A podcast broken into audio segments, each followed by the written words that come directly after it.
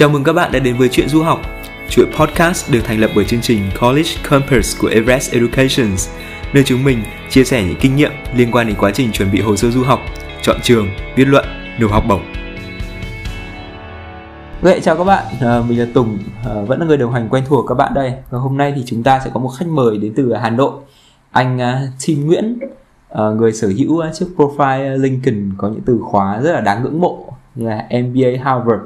làm việc tại bê xê giê là một công ty tư vấn rất là nổi tiếng, Boston Consulting Group, à, hoặc là đã từng làm việc tại Nielsen, là thành viên ban điều hành của ét e o Việt Nam, à, với những cái kinh nghiệm du học và làm việc rất đa dạng ở những cái tên cực kỳ nổi tiếng. Thì số podcast này cùng Tim Nguyễn sẽ hứa hẹn mở ra cho bạn nhiều điều chưa biết về những nơi học tập, làm việc mà nhiều bạn cũng đang hướng đến, cũng như là mở ra một cái góc nhìn dài hơn so với quá trình du học đại học của các bạn. Uh, chào Tim, uh, thì bên cạnh những cái mà Tùng uh, vừa giới thiệu vừa rồi thì uh, Tim có thể uh, chia sẻ về cái background của mình uh, trong uh, một phút để sao cho có một người lạ thật sự ấn tượng về mình được không? uh, ok Tùng, uh, đầu tiên thì uh, rất uh, cảm ơn uh, Tùng và Everest Education đã mời mình đến buổi podcast ngày hôm nay. Uh, ấn tượng thì uh, cũng khó, vì thực ra mình không uh, mình không nghĩ ra điểm gì ấn tượng về bản thân cả. Uh, về background của mình thì chắc là tí nữa mình có thể chia sẻ thêm qua từng cái câu hỏi với với, với Tùng và mọi người. Nhưng mình nghĩ là một cái điểm uh, khác biệt và cũng khá là may mắn uh, trong cái trải nghiệm của mình, đặc biệt là so với nhiều bạn bè đồng trang lứa ở Việt Nam, là mình cũng may mắn được di chuyển khá là nhiều uh, ngay từ khi còn nhỏ. Thì ngay từ hồi mới bốn tuổi thì cũng có cơ hội sống ở Mỹ hai năm, do hồi đấy bố mình thì đang hoàn thành cái bằng tiến sĩ ở bên Mỹ. Um, sau đó thì về Việt Nam thì cũng có chuyển trường, chuyển nhà hai uh, ba lần, um, rồi đi học lớp mười hai sang bên Mỹ sớm, rồi đại học cũng uh, chuyển thành phố, chuyển uh, vùng ở trên đất nước Mỹ, rồi cũng có sang bên Anh học. Sau đó thì về châu Á thì cũng làm consulting, thì cũng uh, phải bay đi bay lại khá là nhiều, uh, cũng không ở nhà bao giờ. Xong rồi bây giờ thì uh, gần ba mươi rồi, bạn bè uh, thì người thì lập gia đình, người thì có con hết rồi, còn mình thì uh, vẫn đang uh, trên con đường đi học. Thì uh, không biết là gọi là ấn tượng hay là cái số nữa, nhưng mà mà cá nhân mình thì mình uh, mình rất uh, hứng thú cái việc được đi đây đi đó, được tìm hiểu các nền văn hóa khác nhau và được gặp nhiều con người khác nhau, nên uh, hiện tại thì cũng đang khá là enjoy cái cuộc sống du mục này, uh, nhưng không biết thì uh, tương lai sẽ như thế nào. Ok, có cái từ mà Tim vừa nói mình nghĩ rất hay ấy, đấy là du mục. Thế cái, cái hành trình du mục của Tim uh, chúng ta sẽ đi qua từng cái mốc giai đoạn một uh, thử nhá. Thì uh, nó đã bắt đầu uh, như thế nào? Nó đã bắt đầu từ bao giờ? Ừ, thì uh, để uh, chắc là nghĩ lại cái hồi hồi bắt đầu ở Việt Nam, hồi cấp ba thì hồi đấy mình cũng may mắn là mình học uh, uh, chuyên Anh ở trường Hà Nội Amsterdam, là một cái môi trường mà mình thấy là cũng có rất nhiều bạn bè, các anh chị đi trước uh, đều đã có định hướng đi du học. À, vì thế nên là mình cũng uh, có cơ hội uh, được hiểu biết và được À, biết đến nhiều cái thông tin đi du học từ sớm. à, Thì hồi đấy thì lớp mười hai là mình đã quyết định à, đi exchange một năm bên Mỹ, với cái à, suy nghĩ là hồi đấy mình muốn có cơ hội hòa nhập sớm hơn vào cái nền văn hóa của Mỹ trước khi à, à, vào đại học và trước khi apply cho các cái học bổng bên à, đại học Mỹ. Thì ở Mỹ thì mình à, đi exchange ở Seattle. Sau đấy thì mình học đại học bốn năm ở đại học Wabash ở Indiana, à, là một cái trường liberal arts college ở bên Mỹ.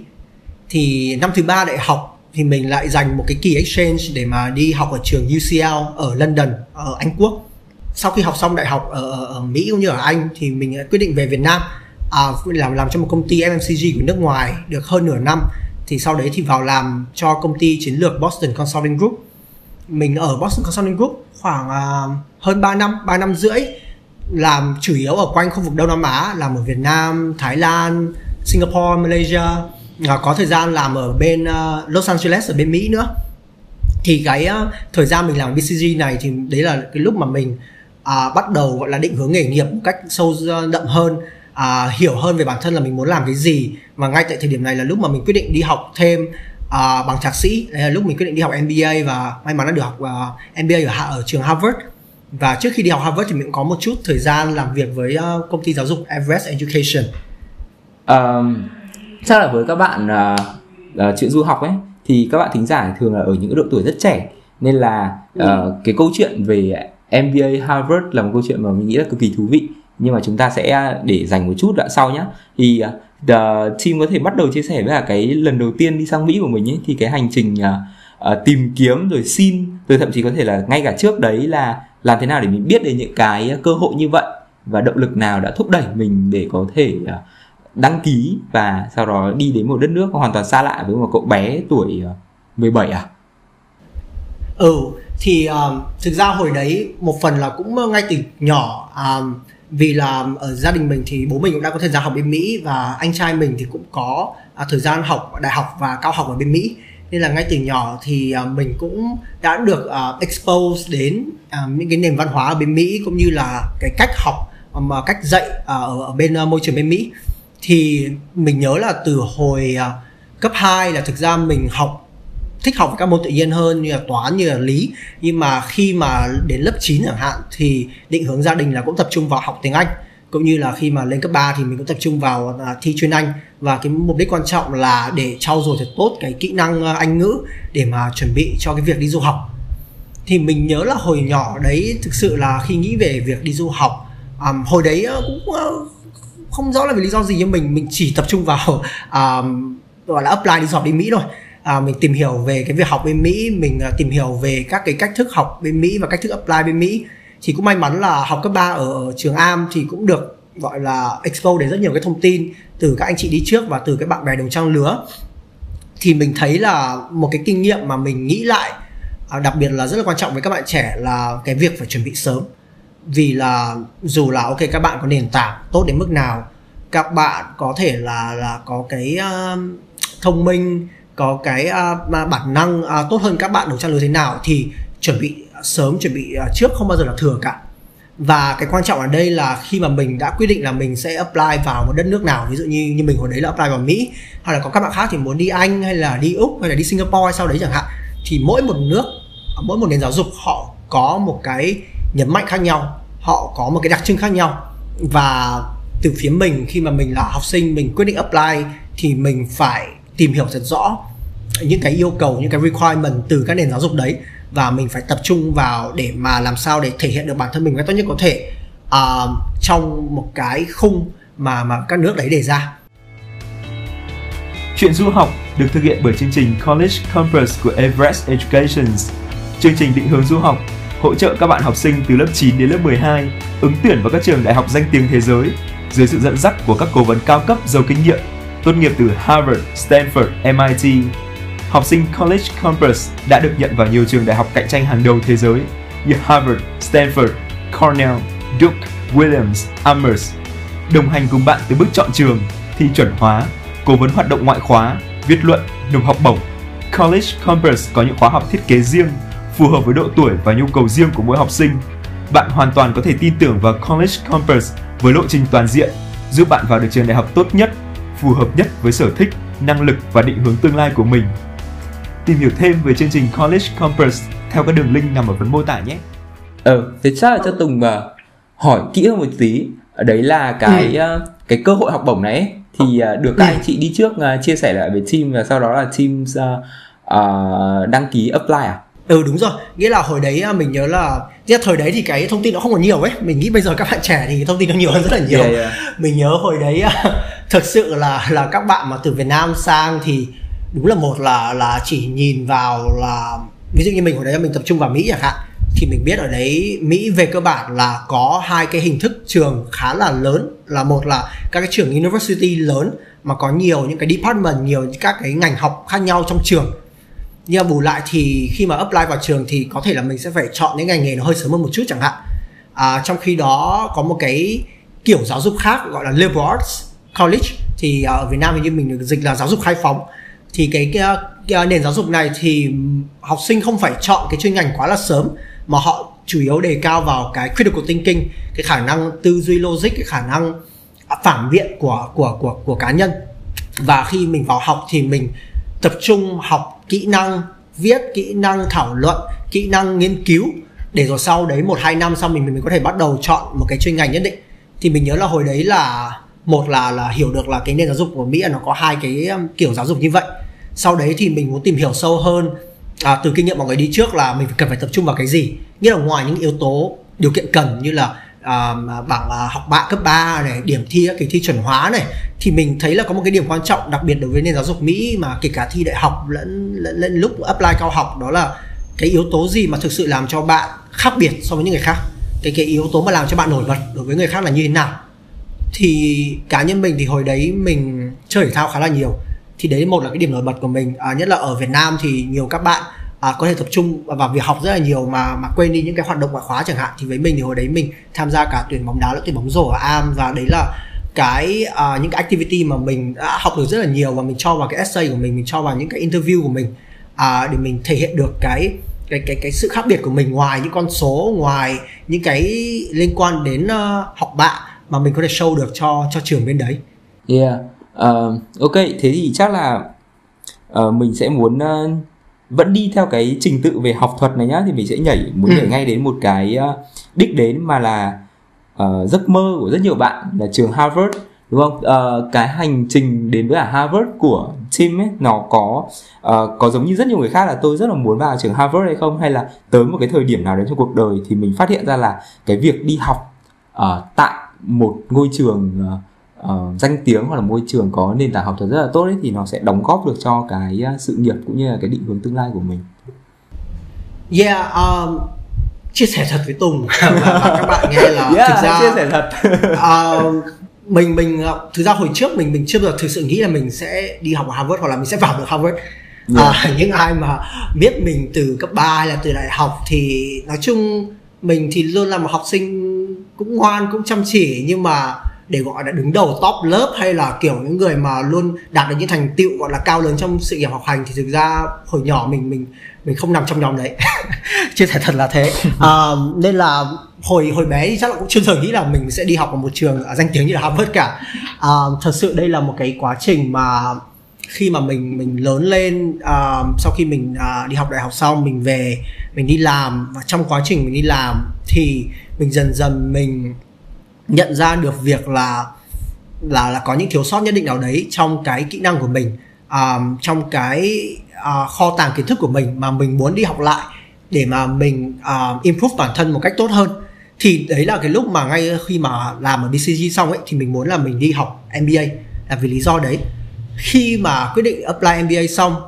thì uh, nói chung là đặc thù của từng cái ngành nghề mà mình apply nó sẽ khác nhau, nhưng mà riêng đối với em bê a chẳng hạn thì nó có một cái trường, một số trường nhất định mà cái việc mình apply vào được những cái trường đấy nó sẽ mở ra được những cái cơ hội rất là lớn uh, cho cho cho cho cá nhân mình. Thì trong lúc đấy khi mà mình list ra những cái trường mà mình muốn apply đi học em bê a thì trong đó có Harvard. Thì khi mà mình ra được cái list này xong rồi thì nó lại đến cái vấn đề là mình chuẩn bị cái hồ sơ của mình như thế nào, mình chuẩn bị cái profile của mình như thế nào, từ cái việc những cái kỹ năng, những cái hoạt động mà mình làm trong cái môi trường chuyên nghiệp, trong cái công ty mà mình đang làm, những cái hoạt động ngoại khóa, những cái hoạt động thể hiện tố chất lãnh đạo mà mình thể hiện qua những cái tổ chức ở ngoài công việc chính, hay là cả là những cái gọi là aspiration, những cái tham vọng hay là những cái mong muốn mà mình muốn làm trong tương lai, nó có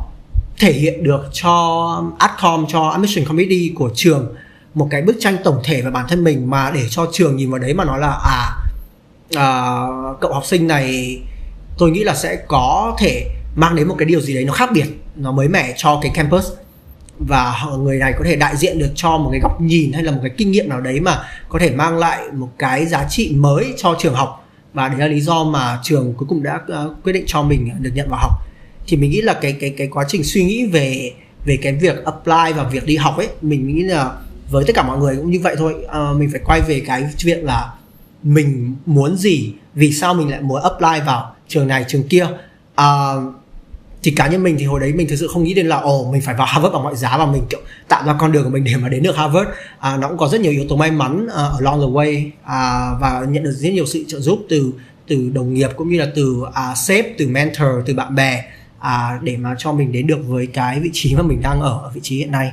Yeah. Thế thì uh, với câu chuyện hồi ở cấp ba và đại học ấy, thì uh, cái điểm unique selling point, cái điểm khác biệt mà Tim đã lựa chọn thời đấy là việc uh, Tim tham gia rất nhiều vào các đội tuyển thể thao, đúng không? Còn với Harvard ừ. thì uh, cái unique selling point đấy sẽ là gì? Uh... Yeah,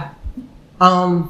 thì hồi đấy khi mà mình uh, up là Harvard thì về cơ bản như mình nói cái cái cái cách tiếp cận ấy nó khá là giống là hồi up lại đại học, nghĩa là một là bạn phải đạt những cái điều kiện cần, đúng không? Điều kiện cần ở đây là điểm học đại học của mình khá là tốt, điểm thi kỳ thi chuyển hóa của mình cũng thuộc dạng cao, và đấy là những cái gọi là điều kiện cần để mà mình được người ta nhìn đến, để người ta nhìn vào cái cái hồ sơ của mình. Yeah. Xong rồi đến cái unique selling point thì cá nhân mình chẳng hạn, thì thực sự là hồi đấy mình mình tự đánh giá là mình không phải là, nghĩa là mình làm ở một cái môi trường Boston Consulting Group là một cái công ty rất là lớn và có rất nhiều người từ công ty này apply vào các trường M B A top. Tuy nhiên thì trong môi trường công ty thì mình không nghĩ là mình là gọi là top một phần trăm hay top năm phần trăm của Đông Nam Á hay là của châu Á hay là của gọi là thế giới của trong B C G. À, mình làm tốt cái công việc của mình. À, nhưng mà cái hồi đấy khi mà mình nghĩ về cái câu chuyện của mình ấy, thì cái mà mình tạo ra sự khác biệt là tôi là một người có thể làm được những cái việc như thế này, như thế này tại những công ty như thế này, như thế này. Nhưng cái sự khác biệt của tôi là tôi dành thời gian đóng góp cho cộng đồng, tôi dành thời gian làm những cái việc ngoài công việc chính của tôi để mà cải thiện bản thân tôi, để mà cải thiện cái tố chất lãnh đạo của tôi, cũng như là để đóng góp cho cái cộng đồng xung quanh tôi. Thì đấy là cái mà mình muốn thể hiện đến khi mà mình apply vào Harvard. Thì trong cái lúc mà mình làm cho B C G chẳng hạn, thì ở ngoài B C G ra, hồi đấy mình có tham gia vào à, tổ chức uh, phi chính phủ S E O Việt Nam, là hiện tại là mình đang là thuộc uh, Board Director, là ban điều hành của S E O Việt Nam. Và ngoài ra là mình cũng có tham gia tình nguyện à, và mentor và training ở à, tổ chức Vietseeds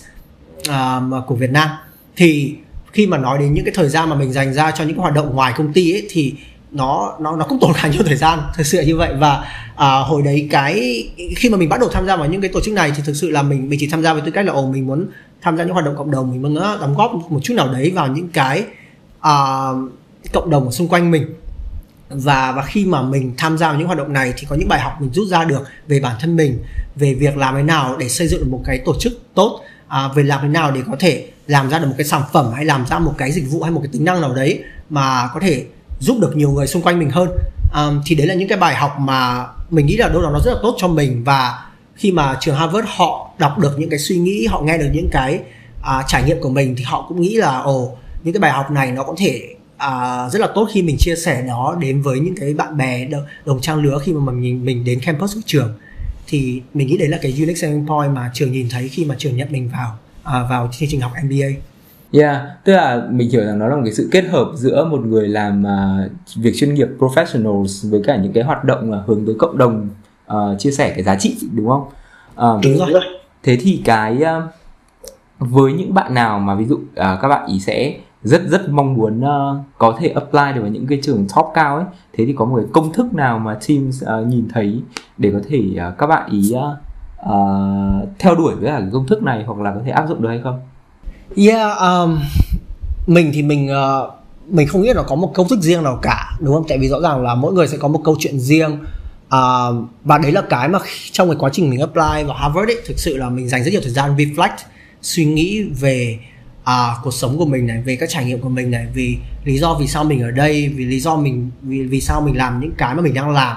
À, và mình nghĩ là kể cả khi mình apply đại học hay là mình apply cao học ấy, thì cái quan trọng là các bạn trẻ cần cần có thời gian thật sự ngồi suy ngẫm lại và nghĩ lại về cái cuộc đời của mình trong suốt những năm vừa qua. Khi mà một người họ làm một cái hành động hay là họ tham gia một cái hoạt động hay là họ họ làm một cái gì đấy, nó nó phải có một cái lý do gì đấy, đúng không? Lý do này có thể là nó nó ẩn sâu, nó unconscious trong đầu mình mình mình nhiều khi mình không nghĩ đến. Nhưng mà khi mình thực sự ngồi lại suy nghĩ thật thấu đáo lại thì mình sẽ nhìn ra được lý do đấy là lý do gì. Và về cơ bản là những cái lý do trong quá khứ đâu đó nó đều có cái tính liên kết với nhau. À, vậy nên khi mà các bạn trẻ nghĩ về việc apply đại học hay là apply cao học, cái việc đầu tiên là các bạn à, mọi người hay có cái từ là connect the dot, nhìn lại những cái điểm trong cuộc đời của mình, nhìn xem là cái mối liên kết giữa cái điểm này là cái gì, nó là do cái passion của bạn hay là nó là do uh, một cái motivation nào đấy mà từ nhỏ bạn đã có, hay là nó là do cái môi trường xung quanh bạn, bất cứ uh, bất bất kể đó là cái điều gì, thì các bạn phải hiểu được cái cái cái cái cái cái cái, cái liên kết đấy để mà khi các bạn thể hiện ra đối với trường đại học hay là đối với các trường cao học chẳng hạn, thì họ có thể nhìn rõ được con người bạn và họ có thể thấy được là ồ cái con người này là cái con người mình muốn để mà tham gia vào cái cộng đồng ở trường học của mình. Thì mình nghĩ đấy là cái quan trọng nhất đối với các bạn. À, mình mình nghĩ là khi mà ở học cấp ba ấy, à, các bạn trẻ có thể nghĩ là ồ mình đâu có nhiều trải nghiệm cuộc sống gì đâu, hay là mình đâu có cái gì hay ho để nói đâu, nhưng mà thực sự là mỗi người đều có một cái câu chuyện riêng. Mà mình, cá nhân mình thì mình thấy câu chuyện riêng của ai nó đều có cái điểm hấp dẫn cả. Cái quan trọng là mình nhìn ra được cái điểm liên kết đấy để mình thể hiện nó một cách unique, một cách nó nó độc đáo nhất có thể. À, thì mình nghĩ đấy là cái công thức quan trọng nhất để mà mọi người có thể thành công được trong cái việc uh, apply uh, đại học hoặc cao học, ngoài những cái điều kiện cần mà như mình nói ban đầu là về học bạ hay là về những cái mà con số có thể thể hiện ra được.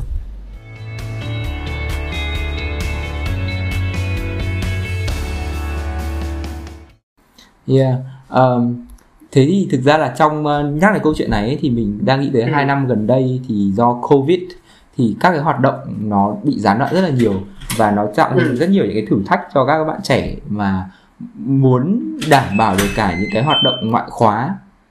mà ừ. muốn đảm bảo cả những hoạt động ngoại khóa hay là uh, muốn tìm thêm những hoạt động với cộng đồng ấy. Thì với tư cách ừ. uh, nói chung là với một người đã đã lớn thôi với một tư cách một người đã trưởng thành nhiều hơn thôi, thì uh, Teams có những cái tips hoặc là có những cái uh, kinh nghiệm gì có thể chia sẻ với cả các cái bạn uh, trẻ hơn, những cái bạn học sinh sinh viên uh, đang có thể là đang bị stuck trong cái giai đoạn uh, uh, đại dịch ừ. khó khăn này được hay không? Ừ, yeah, uh, mình nghĩ đến một câu hỏi khá là hay. Uh, mình nghĩ đâu đó thì nó nó cũng giống như việc là Ở, ở Harvard mình các thầy hay nói là là khi mà khi mà bọn mình mới bị Covid nó ảnh hưởng đến toàn cầu, đúng không? Rồi học sinh đang kiểu lo lắng chứ rồi không biết là cái môi trường học như nào, rồi sau này kiếm việc có khó không vì vì bao nhiêu thứ xảy ra đấy. Thì các thầy mới nói là thường ấy, trong lịch sử uh, nghĩa là lịch sử Harvard chẳng hạn, mỗi khi có một cái đại dịch hay là mỗi khi có một cái đại khủng hoảng xảy ra ấy, thì thực ra đây là những cái lúc mà các cái bạn tốt nghiệp của trường được tạo ra những cái sản phẩm giá trị hay ho nhất cho cho nhân loại. Vì vì sao? Vì đơn giản là khi mà có problem thì mình phải nghĩ đến solution, đúng không? Thì à, để nói thế để để quay trở lại với cái việc là các bạn trẻ trong một cái môi trường là ok, Covid nó đang ảnh hưởng đến hoạt động mà học hành rồi các hoạt động ngoại khóa của mình, thì đấy là cái problem. Vậy thì các bạn nào mà các bạn ấy thực sự là năng động, các bạn nào mà các bạn ấy thực sự có cái motivation là muốn thể hiện cái tố chất lãnh đạo, thể hiện bản thân mình, thì thực ra đây là cái cơ hội tốt nhất để các bạn nghĩ ra một cái solution nào đấy nhỏ thôi, nó không cần cái gì phải là kiểu thay đổi thế giới là gì cả, một cái solution nhỏ nào đấy mà có thể giúp các bạn đạt được à, tạo ra một cái giá trị nào đấy cho bạn bè đồng trang lứa hay cho cái ngôi trường của bạn. Thì mình nói đơn cử một cái chuyện đơn giản là bây giờ thì có rất nhiều những cái tool, rất nhiều những cái dụng cụ online mà các bạn có thể sử dụng kể cả khi các bạn không gặp nhau, đúng không? Um, thì ví dụ như mình nhớ là hồi hồi trước mình uh, khi mà mình là học sinh chuyên Anh ở Am chẳng hạn, mình có thời kỳ mình đi dạy tiếng Anh uh, cho các bạn uh, mà underprivileged, các bạn mà có có những cái điều kiện có thể khó khăn hơn. Ừ. Thì có cách nào mà các bạn trẻ hiện nay cũng có thể nghĩ ra cách mà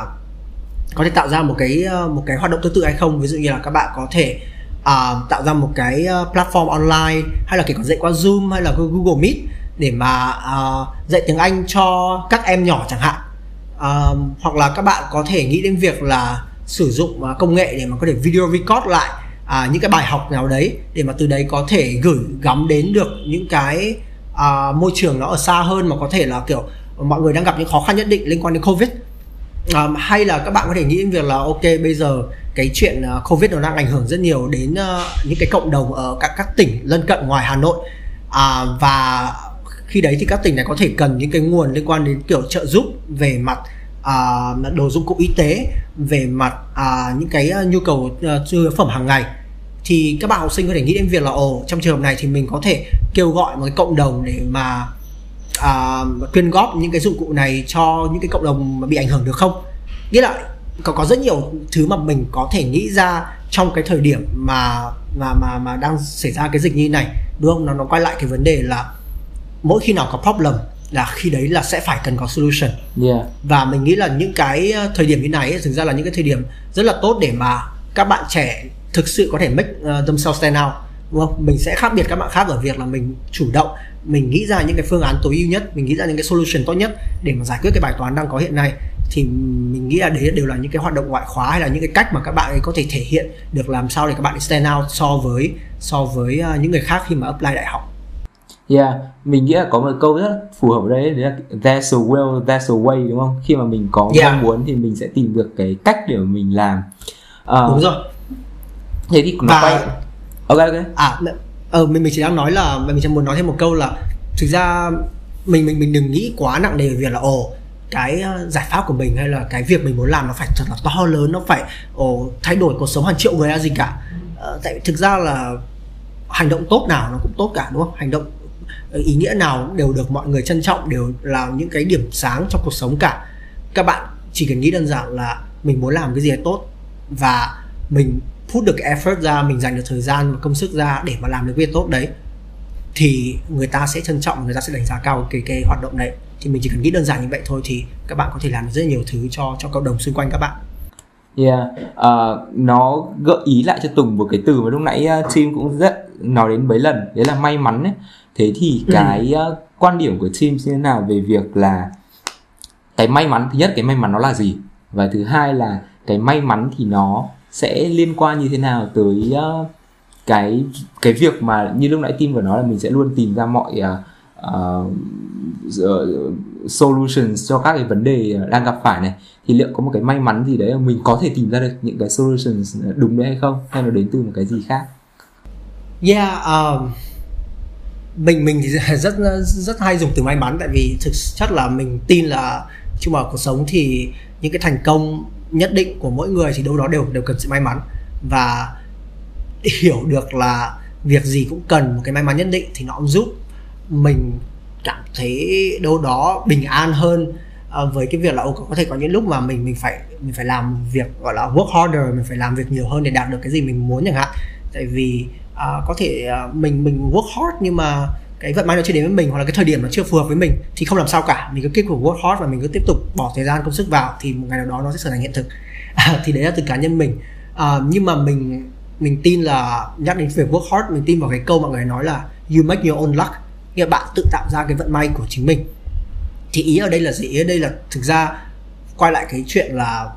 làm sao để bạn tự tạo ra được vận may của mình thì một là bạn phải bỏ thời gian công sức vào, đúng không? À, không không có gì à, đáng lấy mà có thể đến dễ dàng với với mỗi người cả. Thì cái chuyện là mình bỏ ra công sức, mình bỏ ra thời gian, mình làm việc chăm chỉ, đấy là cái bắt buộc để mà khi để mà mình có thể tự tạo ra cái vận may của mình. Cái thứ hai là nhìn vào cái trải nghiệm của mình thôi, và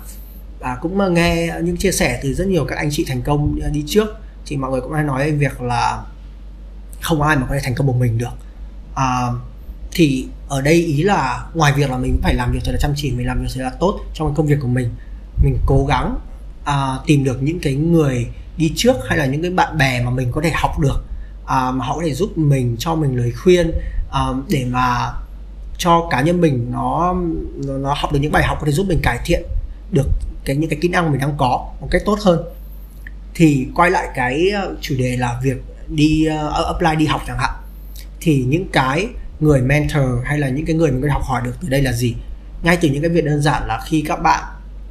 à, tìm hiểu về các trường đại học hay khi các bạn lên những cái ý tưởng essay, các bạn hoàn toàn có thể à, hỏi ý kiến à, những cái anh chị đi trước, những người mà đã có trải nghiệm hơn mình để mình xem là ồ, những cái suy nghĩ của mình về những cái bài essay này nó nó đã đúng chưa? Những cái suy nghĩ của mình về những cái trải nghiệm trong cuộc sống của mình nó đã hợp lý chưa? À, chia sẻ với những người đi trước, với kể cả là bố mẹ mình hay là với các bạn bè mà mình cảm thấy là các bạn ấy có thể cho mình một cái luồng suy nghĩ mới, một cái, một cái cách suy nghĩ nó nó mới mẻ hơn chẳng hạn. Thì thì đấy đều là những cái cách mà mình có thể tìm kiếm những cái support à, ngoài à, ngoài bản thân mình à, để mà mình có thể đạt được cái cái vận may và cái kết quả là như mình mong muốn. Thì mình nghĩ đâu đó đấy là những cái phần mà mình mình cảm thấy là rất quan trọng trong cái uh, trải nghiệm của mình, và mình tin là nó cũng sẽ là những cái điều mà sẽ giúp các bạn trẻ khi mà các bạn trải qua những cái hành trình apply đại học hay là sau này khi mà đi làm.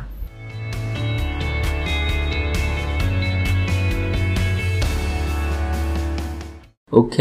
uh, cảm ơn Tim. Chắc là chúng ta sẽ uh, tưởng tượng muốn khai thác thêm một góc góc cạnh nữa nhá. Đấy là từ nãy giờ chúng ta ừ. nói về Mỹ khá là nhiều rồi.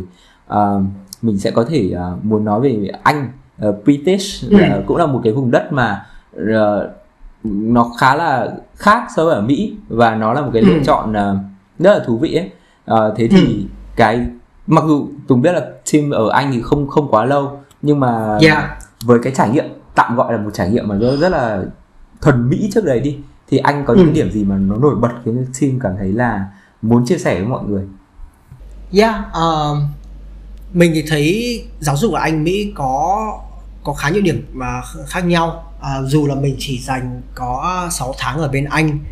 thì chắc là mình sẽ không nhắc đến những cái yếu tố cơ bản như kiểu chi phí, thời gian học hay là những cái vấn đề đấy. Những cái đấy thì chắc là mọi người có thể tìm hiểu thêm ở trên mạng. À, dựa trên trải nghiệm của mình thì mình thấy cái việc đầu tiên là ngay từ cái khác biệt về việc là private school versus public school, nghĩa là đa số theo như mình thấy các học sinh quốc tế khi mà sang học bên Mỹ thì thường là sẽ đi học ở trường tư, là trường private, vì là đa số là các trường này à, một là nó cho nhiều học bổng cho học sinh quốc tế hơn, hai là về cơ bản là ở bên Mỹ thì à, cũng có rất nhiều các trường private tốt. Còn ở Anh ấy thì đa số là mọi người đi học trường công, là trường public. Thì mình thấy có cái khác biệt khá lớn ở đây là thường trường tư à, thì thường là cái cái sĩ số lớp học nó sẽ bé hơn, tỷ lệ giáo viên trên học sinh thường là sẽ thấp hơn.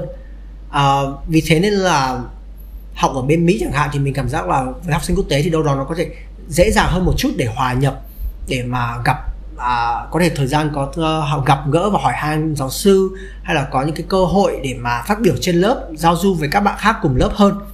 à, Còn như ở Anh chẳng hạn thì vì cái môi trường nó hơi lớn hơn chẳng hạn, thì thời gian đầu nó có thể khó hơn như các bạn học sinh quốc tế, nhưng mà bù lại thì nó lại luyện cho các bạn cái khả năng là làm sao để mình có thể adjust, uh, có thể thay đổi bản thân, có thể linh động được trong một cái môi trường rất là lớn như này. Tại vì sau khi đi ra khỏi đại học thì khi mình vào các công ty, các tập đoàn lớn trên thế giới, hay là khi mình chuyển sang một cái môi trường mới chẳng hạn, thì đâu đó đấy là cái kỹ năng mà nhiều khi mình phải mình phải uh, build lên cho bản thân.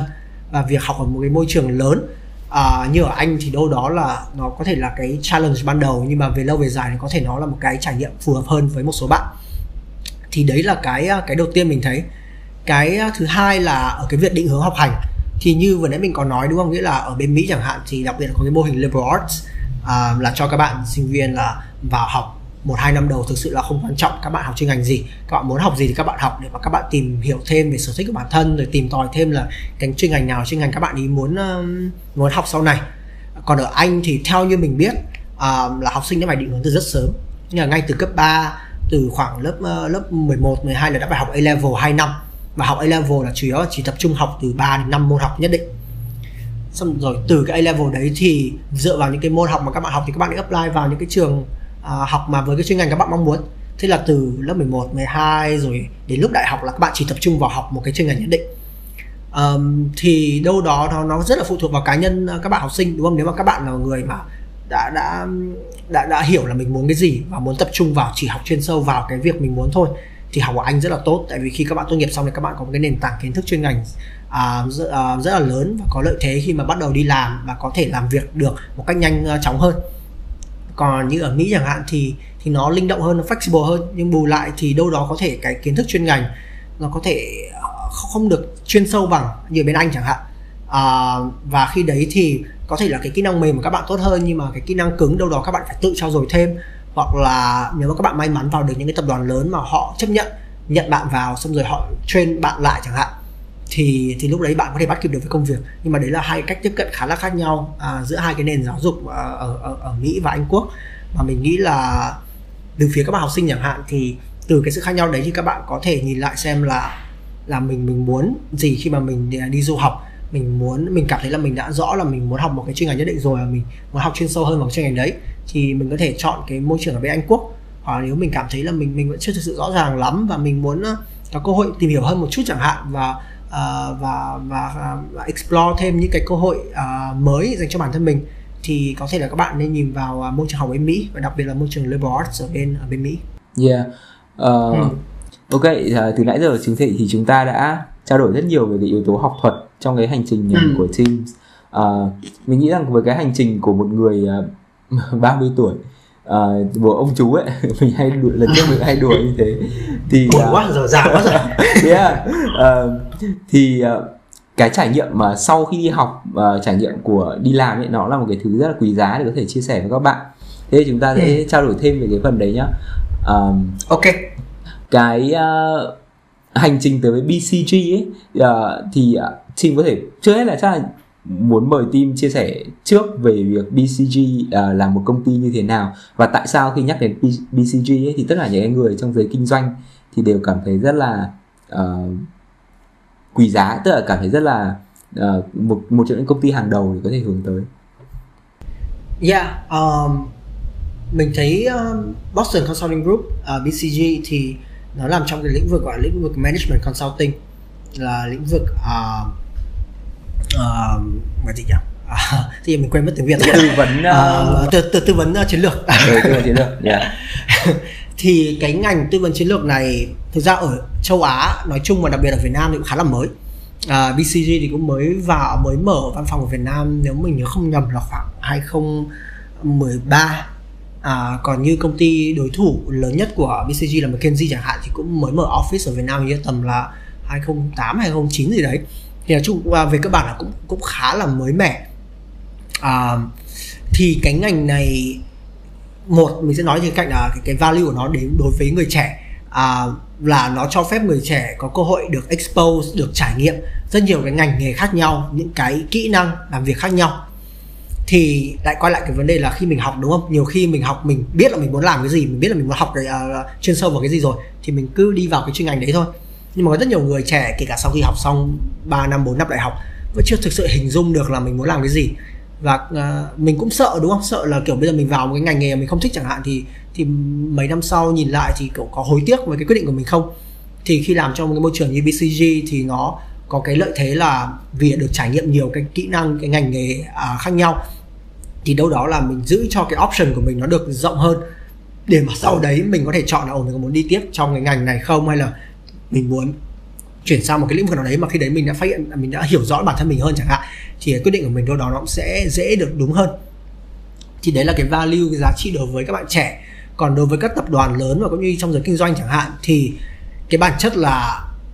với những cái công ty làm trong ngành uh, tư vấn chiến lược này, đặc biệt là ba cái công ty top ba trên thế giới là McKinsey, Boston Consulting Group và Bain, thì ba công ty này nói chung là cái cái uh, quy trình apply và được nhận vào là khá là cạnh tranh, tỷ lệ cạnh tranh uh, um, rất là cao, và khi mà vào cái môi trường làm việc rồi thì cái áp lực công việc rất là lớn. Uh, thường ở các công ty này thì họ có cái policy, cái chính sách gọi là up or out, nghĩa là sau một thời gian, một là bạn phải thể hiện được bản thân mình để, để mà bạn được uh, promote lên, để bạn để mà bạn được thăng chức lên, hoặc là bạn sẽ được mời ra khỏi công ty. Thì uh, nghe thì thì có vẻ nó rất là là là, là cạnh tranh, nhưng mà vì, vì vì là nó cạnh tranh như vậy nên là nó nó nó tạo ra một cái môi trường mà các bạn trẻ ngay từ lúc mới ra ra khỏi ghế nhà trường ấy đã phải học uh, cách chịu áp lực rất là lớn, học cách uh, chịu trách nhiệm trên những cái công việc mình làm, và làm sao để có thể làm công việc một cách hiệu quả nhất có thể, để bảo đảm là mình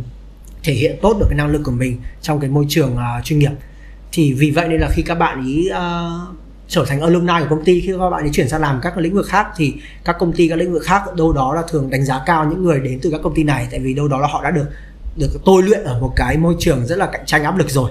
uh, thì thì đấy là đấy là cái cái value của việc vào làm ở những công ty như là bê xê giê. Yeah.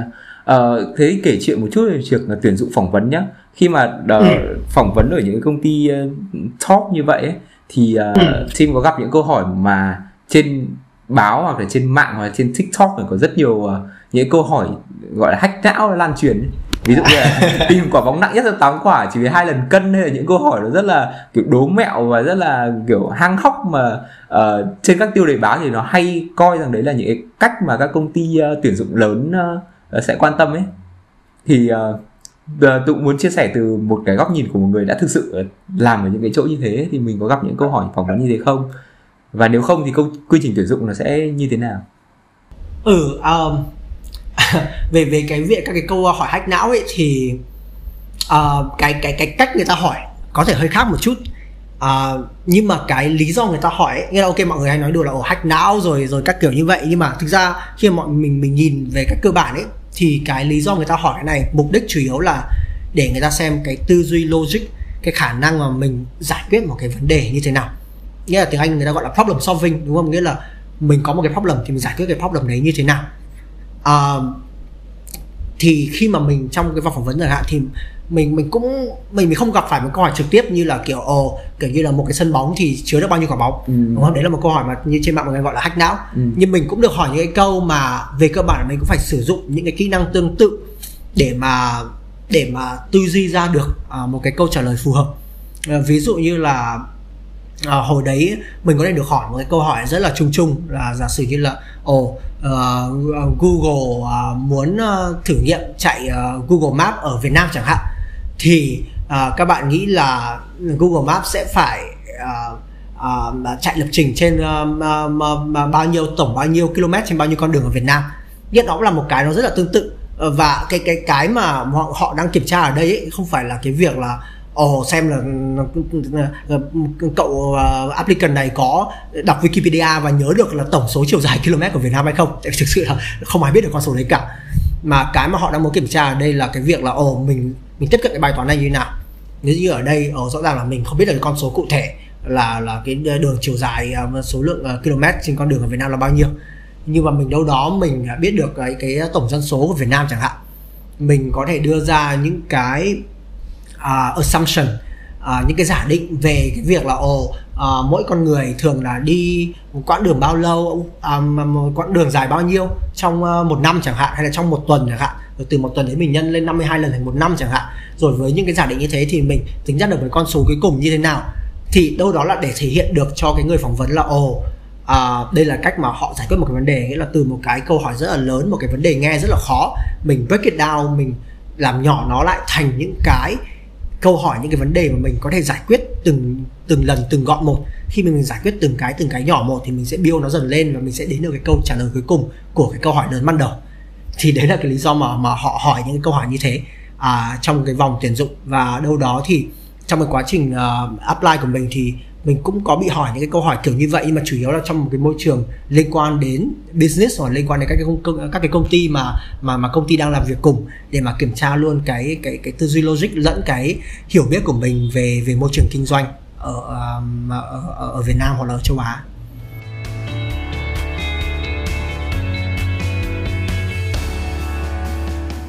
Yeah, thế thì uh, cái môi trường uh, uh, sẽ có một uh, myth nữa nhá, nếu mà có một cái giai thoại nữa, đấy là khi mà làm việc tại các công ty lớn ấy thì cái mức độ cạnh tranh theo cái nghĩa uh, cạnh tranh áp lực về đồng nghiệp ấy thì nó cũng sẽ rất là nhiều, và cạnh tranh áp lực từ sếp hoặc từ bản chất công việc cũng rất là nhiều ấy. Thế thì cái áp lực chính lớn nhất mà Tim đã gặp phải trong quá trình làm việc ở đấy là gì? À, với mình thì chắc là nó tùy theo từng cái giai đoạn À, làm việc trong công ty ấy. Ví dụ như là hồi mình mới vào chẳng hạn, thì rõ ràng là hồi đấy là kiểu mới vào thì ồ rất là sợ là ồ uh, cái cái performance của mình nó sẽ tốt như nào, đúng không? Làm sao để mình có thể thể hiện được bản thân mình. Thì lúc mới vào thì các bạn nghĩ là ồ áp lực từ phía sếp sẽ là lớn nhất, là mình phải làm nào để sếp thấy là là là, là công việc mình đúng, là cách mình làm là chuẩn, là mình thể hiện được cái cái cái cái năng lực và và và thể hiện được cái như kỳ vọng mà người ta mong muốn. Nhưng mà thực ra trong một quá trình làm ấy thì mình nhận ra là với với cá nhân mình nhá, à, khi mình làm trong cái môi trường bê xê giê thì thực ra cái áp lực lớn nhất mà mình gặp phải là áp lực từ phía khách hàng. Nghĩa là ở đây, đặc biệt là trong cái môi trường bê xê giê, mình là một công ty tư vấn, mình mình vào cái môi trường của khách hàng và mình phải cố tạo ra được giá trị cho họ, mình cố đưa ra được một cái tư vấn nào đấy mà nó phục vụ được cái lợi ích mà họ mong muốn. À, rõ ràng là làm một công ty rất là lớn trên thế giới, à, kỳ vọng của họ rất là cao, đúng không? Họ cũng phải dành ra bỏ ra rất nhiều công sức à, về mặt tài chính, về mặt thời gian để mà mở, để mà làm được, để mà tạo ra được một cái partnership với cái công ty của mình. Thì khi đó kỳ vọng của họ rất là cao, và từ phía mình thì kiểu từ ngoài vào trong một khoảng thời gian ngắn phải phải làm rất nhiều những cái nghiên cứu, phải phải chạy rất nhiều những cái phân tích số liệu để mà hiểu được cái công ty khách hàng nó đang gặp vấn đề gì, hiểu được cái vấn đề họ đang gặp phải, xong là phải nghiên cứu, là phải tìm tòi, là phải tìm ra được câu trả lời là có thể có những cái giải pháp nào có thể giúp được cho cái vấn đề của họ. Tìm ra được cái giải pháp rồi xong, mình một đứa hai mươi tư, hai mươi lăm tuổi mới tìm hiểu về công ty chắc được vài ba tháng, làm sao để mình có thể thuyết phục được những cái con người mà đã làm việc ở công ty năm năm, mười năm, mười lăm năm mà có rất nhiều kinh nghiệm trong cái lĩnh vực đấy, để mà họ thấy là cái những cái tư vấn, những cái khuyến nghị của của mình nó hợp lý và nó giúp được cái cái cái cái, cái công việc kinh doanh của họ. um, thì mình nhớ là hồi đấy mình cái cái áp lực lớn nhất của mình là ồ làm sao mình có thể bảo vệ được cái chính kiến của mình, làm sao để mình có thể đưa ra được một cái lời khuyến nghị hay là một cái phân tích nào đấy mà nó thực sự nó tạo ra giá trị và nó nó hữu ích được cho với khách hàng của mình. À, và đấy là cái mà mình mình nhớ là có những đêm thật sự là làm mà kiểu trong lúc ngủ trong đầu vẫn còn đang nghĩ đến số là ồ cái số này mới có đúng nhỉ, số này mới đúng nhỉ. Và đến lúc dậy là vẫn còn kiểu thật sự là mồ hôi hột khi nghĩ về những cái con số đấy. À, thì uh, những cái trải nghiệm thực sự là rất rất khó quên. Không biết là có muốn gặp lại không, nhưng mà đối với người trẻ thì thì thực sự là nó nó nó cho mình những cái uh, những cái những cái trải nghiệm và những cái bài học uh, mà giúp ích cho mình rất nhiều, uh, để mà sau đó khi mà mình đi làm một công việc khác hoặc là khi mình thăng tiến trong sự nghiệp thì mình mình mình mình có được những cái kỹ năng quan trọng đấy. Yeah, nói với khách hàng thì uh, lúc nãy Tim có chia sẻ về việc là tại bê xê giê ấy, thì Tim làm việc ở trong khu vực Đông Nam Á đúng không? Đông Á và châu Á. Ừ. Thế thì có những khách hàng hoặc là có những cú sốc văn hóa nào đấy mà nó rất đặc trưng mà khiến cho Tim uh, vẫn còn nhớ tới bây giờ. À, uh, yeah, uh, sốc văn hóa thì uh, thật sự rất là nhiều. Đặc biệt là là, là như, như tôi cũng biết đúng không? Trong cái môi trường Đông Nam Á chẳng hạn, thì thực sự là là là là một môi trường rất là đa dạng. Dù là mọi người mọi nước đều nằm trong cái khối a sê an nhưng mà thực sự là mỗi nước một kiểu. À, mình nhớ là hồi đấy um, làm ở Malaysia có um, có một cái cú sốc mà gọi là cú sốc, nhưng mình nghĩ là đây là cú sốc theo hướng tích cực, tại vì Malaysia thì là một đất nước rất là đa văn hóa. À, Malaysia họ, uh, họ họ họ họ celebrate Uh, những cái kỳ nghỉ, những cái holiday, những cái, cái kỳ lễ của của cả uh, Thiên Chúa giáo, của Christian, của cả uh, Hồi giáo là Muslim, yeah, rất nhiều, của đúng cả đúng rồi những người uh, uh, gốc Đông Á, ví dụ những người theo đạo Phật, uh, Buddhism, rồi Lunar New Year là là Tết uh, Nguyên Đán. Yeah. Thế là mình nhớ là hồi đấy mình uh, làm ở Malaysia từ tháng một đến tháng sáu là sáu tháng, mà cái thời gian nghỉ của mình, thời gian nghỉ lễ của mình là chắc là phải được uh, một tháng. Đây là mình từ tháng một là đợt thấy nghỉ Christmas, nghỉ Noel với cả nghỉ nghỉ nghỉ Tết Dương, xong rồi đến tháng hai thì lại nghỉ Tết Nguyên Đán, nghỉ Tết Ta, xong rồi đến tầm hè thì lại nghỉ Tết Ramadan của người Hồi giáo. À, xong rồi là Malaysia thì họ lại có những cái ngày mà Independent Day, rồi những cái ngày mà mà mà, mà cả nước họ nghỉ nữa. À, xong rồi là vì làm bê xê giê thì lại làm với những cái office khác nhau, nên là hồi đấy làm với một team ở bên Mỹ, rồi team bên Mỹ nghỉ thì thì mình làm việc cũng không được, thế là mình cũng lại phải nghỉ. Xong rồi team Việt Nam mà nghỉ thì ba mươi tháng tư mùng một năm thì mình cũng phải nghỉ. Hồi đấy dù là mang tiếng là làm sáu tháng nhưng mà thực sự là có nguyên một tháng là chỉ có nghỉ holiday thôi. Nên là đấy chắc là một trong những cái kỷ niệm mà tích cực hơn mà mình có được à, sau cái quá trình là làm việc ở ở, ở bê xê giê Đông Nam Á. Yeah, uh, đấy là một kỷ niệm mà Tùng, Tùng nhớ thế, tại vì ngày trước Tùng có làm việc với cả uh, Tùng có làm ở Heineken, thì cái trải nghiệm khi mà làm việc ở các cái uh, với tất cả các đối tác Malaysia rồi có thể thậm chí cả Hà Lan nữa đều được nghỉ rất là nhiều. Uh, thế có cái kỷ niệm mà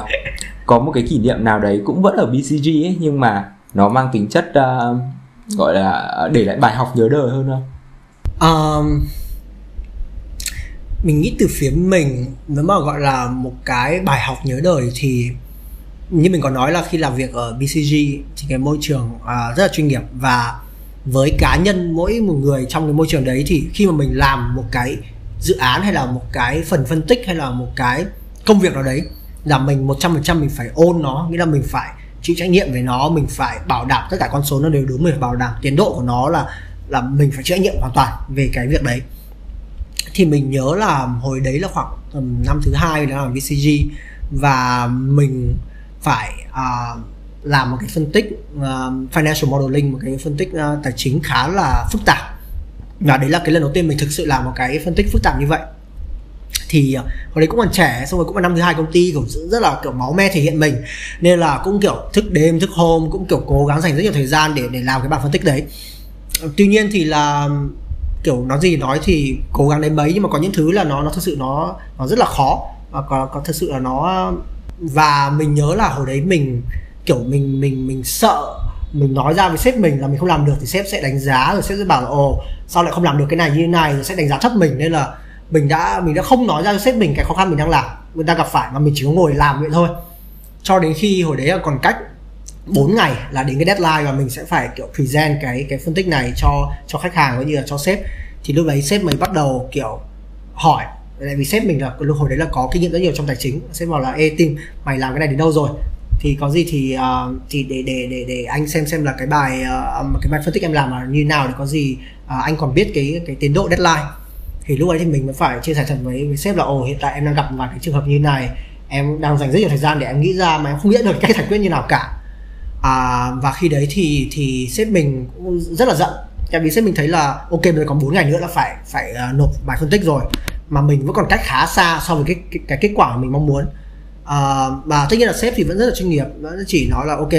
thực sự là cái này nó đang uh, khá là xa với cái deadline hiện tại, là cái này có nghĩa là anh bây giờ phải ngồi xuống làm với em, và trong bốn ngày tới là mình sẽ phải thức đêm thức hôm làm cái bài phân tích này. Thì cũng may mắn là vì mà sếp uh, hỏi họ hỏi được kịp thời thì cũng là mình vẫn giải quyết được và mình vẫn biết được deadline. Tuy nhiên là từ phía mình là mình đã nhận thấy là đấy là một cái bài học rất lớn về việc là khi mà mình làm một cái gì đấy, cái cái tuy nhiên là cái việc mình work hard rồi mình thể hiện bản thân rồi mình bỏ ra thời gian công sức là rất là tốt, nhưng mà cái quan trọng hơn là làm sao để mình thực sự quản lý được cái thời gian và có cái self-aware, có cái nhận thức được về cái khả năng của bản thân mình để mình bảo đảm là cái công việc chung nó được hoàn thành. Tại vì là nói gì nói thì cuối cùng thì ok mọi người có thể đánh giá cao cái công sức của bạn, nhưng mà nó là một cái rất là result driven, đúng không? Kết quả mà nó nói lên tất cả. Bạn mà không mang lại được kết quả thì không ai có thể bảo chữa được cho cái hành động của bạn cả. Vì thế là với các bạn trẻ chẳng hạn thì cái cái cái cái cái ý muốn được thể hiện mình, cái ý muốn được đóng góp cho công ty và đóng góp cho xã hội thì luôn luôn được đề cao, nhưng mà cái quan trọng hơn cả là cái việc bạn làm nó có mang lại được giá trị, nó mang lại được cái kết quả như mong muốn không. À, thì đấy là bài học mà đến bây giờ mình vẫn mình vẫn nhớ mãi trong cái những công việc mình làm.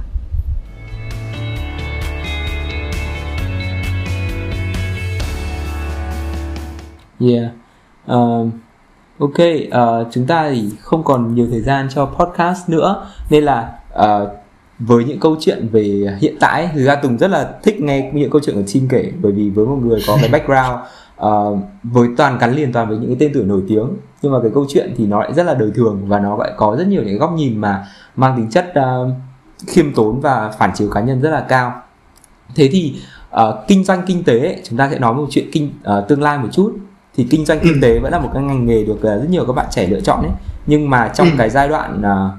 uh, uh, thực ra cái sống trong một thế giới mà mọi người vẫn gọi là thế giới VUCA hiện nay, tức là một thế giới luôn yeah. biến động này, một thế giới mà không nhìn được trước điều gì này. Uh, thì uh, với cái trải nghiệm cá nhân của mình ấy, thì Tim có những cái dự đoán gì về những ngành nghề lĩnh vực nào sẽ trở nên hot hơn trong tương lai, hoặc là có những ngành nghề nào có thể sẽ uh, lụi tàn dần đi, hoặc có thể là thậm chí là biến mất hay không? Yeah, um, mình thì thì chắc chắn là không phải chuyên gia trong những cái lĩnh vực yeah. gọi là xa vời trong tương lai như này, nên là mình cũng không không dám đưa ra một cái dự đoán cụ thể gì. Tuy nhiên thì là theo cái hiểu biết của mình ấy, uh, theo cái cái những cái những cái nghiên cứu mình đã đọc thì mình cảm nhận được là những cái nghề, những cái ngành nghề trong vòng năm đến mười năm nữa thì nó sẽ tập trung rất nhiều vào uh, cái xu hướng hiện tại mà mình đang dần dần được thấy uh, trên thế giới, đúng không? Ví dụ như là uh, như bản như bản thân mình cũng thấy là hồi trước mình làm bê xê giê và bây giờ thì mình đang hướng tới là học em bê a xong mà sẽ làm liên quan đến các ngành nghề công nghệ, tại vì mình thấy được là đâu đó là xu hướng là mọi thứ đang chuyển dần về phía công nghệ. Và công nghệ bây giờ nó không còn là một ngành nghề riêng nữa, nó không phải là ồ cứ phải học về uh, computer science, học về phần mềm, kỹ sư phần mềm thì mới làm về công nghệ, không phải là cứ phải học về công nghệ thông tin thì mới làm về công nghệ như là, là hồi xưa nữa, mà thực sự bây giờ bất kể một cái lĩnh vực nào nó sẽ có một cái yếu tố công nghệ trong đấy. Bạn mà muốn làm về thời trang, bạn có thể hiểu thêm về những cái xu hướng công nghệ đang diễn ra trong thời trang. Nếu bạn mà muốn làm marketing, bạn phải, cũng phải hiểu về digital marketing, à, đến những cái việc mà sử dụng những con số để mà giúp cho cái cái cái việc đưa ra quyết định của mình nó được dễ dàng hơn. Thì mình nghĩ đâu đó là những cái ngành nghề liên quan đến sự phát triển của công nghệ, à, nó sẽ là cái cái cái cái xu hướng tương lai, và đấy là những cái mà mình nghĩ vào thời điểm này. Um, khi mà các bạn trẻ nghĩ đến cái cái cái cái xu hướng chẳng hạn, các bạn nghĩ đến cái việc là ví dụ như vào vào cái xu hướng công nghệ hiện nay, nó đến sự phát triển của cloud, của điện toán đám mây, của artificial intelligence, trí tuệ nhân tạo,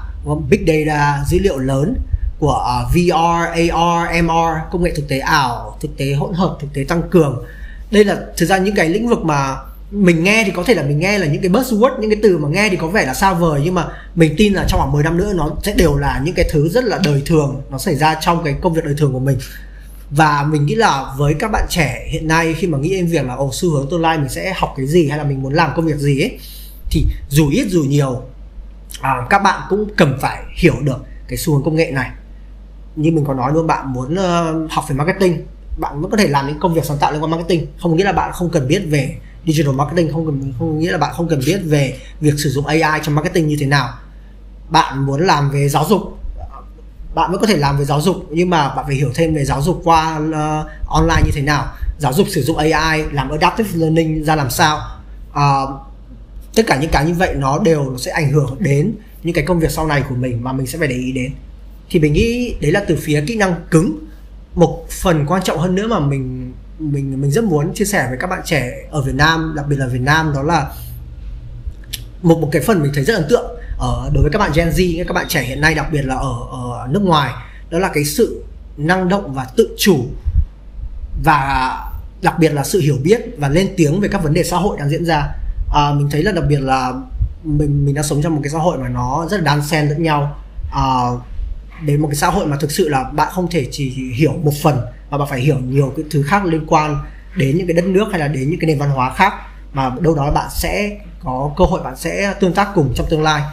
Thì các bạn trẻ hiện nay rõ ràng là có rất nhiều cái cơ hội để mà online, để mà lên đọc và tìm hiểu về các vấn đề xã hội này. Thì đấy là cái phần đầu tiên. Nhưng mà khi mà các bạn có cái hiểu biết này rồi, khi mà các bạn có cái kiến thức này rồi, thì các bạn à, lên tiếng về những cái vấn đề xã hội này như thế nào, các bạn nghĩ đến những cái việc mà các bạn có thể thay đổi những cái vấn đề xã hội này ra làm sao. à, Mình nghĩ đấy là cái đâu đó mà thế hệ trẻ hiện nay họ có rất nhiều cơ hội để làm những việc này. Và mình mình thực sự mong muốn là các bạn trẻ à, ở Việt Nam, à, cũng như là kể cả thế hệ đi trước như mình nữa, à, có cái cơ hội để mà sử dụng cái tiếng nói và sử dụng cái kỹ năng, cái network của mình để mà tạo ra được một cái ảnh hưởng nào đấy lên các vấn đề xã hội một cách tốt hơn. Thì mình nghĩ đâu đó cái xu hướng trong tương lai nó sẽ là cái việc rất là quan trọng khi mà các bạn làm việc với à, những cái môi trường nước ngoài, khi mà các bạn muốn trở thành à, những cái con người có tầm ảnh hưởng lớn à, đến với cái xã hội mà các bạn đang sống. Uh, yeah, và mình nghĩ là đấy cũng là một cái lời khuyên mà uh, rất là thiết thực với các bạn đang bắt đầu tìm hiểu trong cái quá trình uh, nhìn một bức tranh xa hơn cho mình trong tương lai.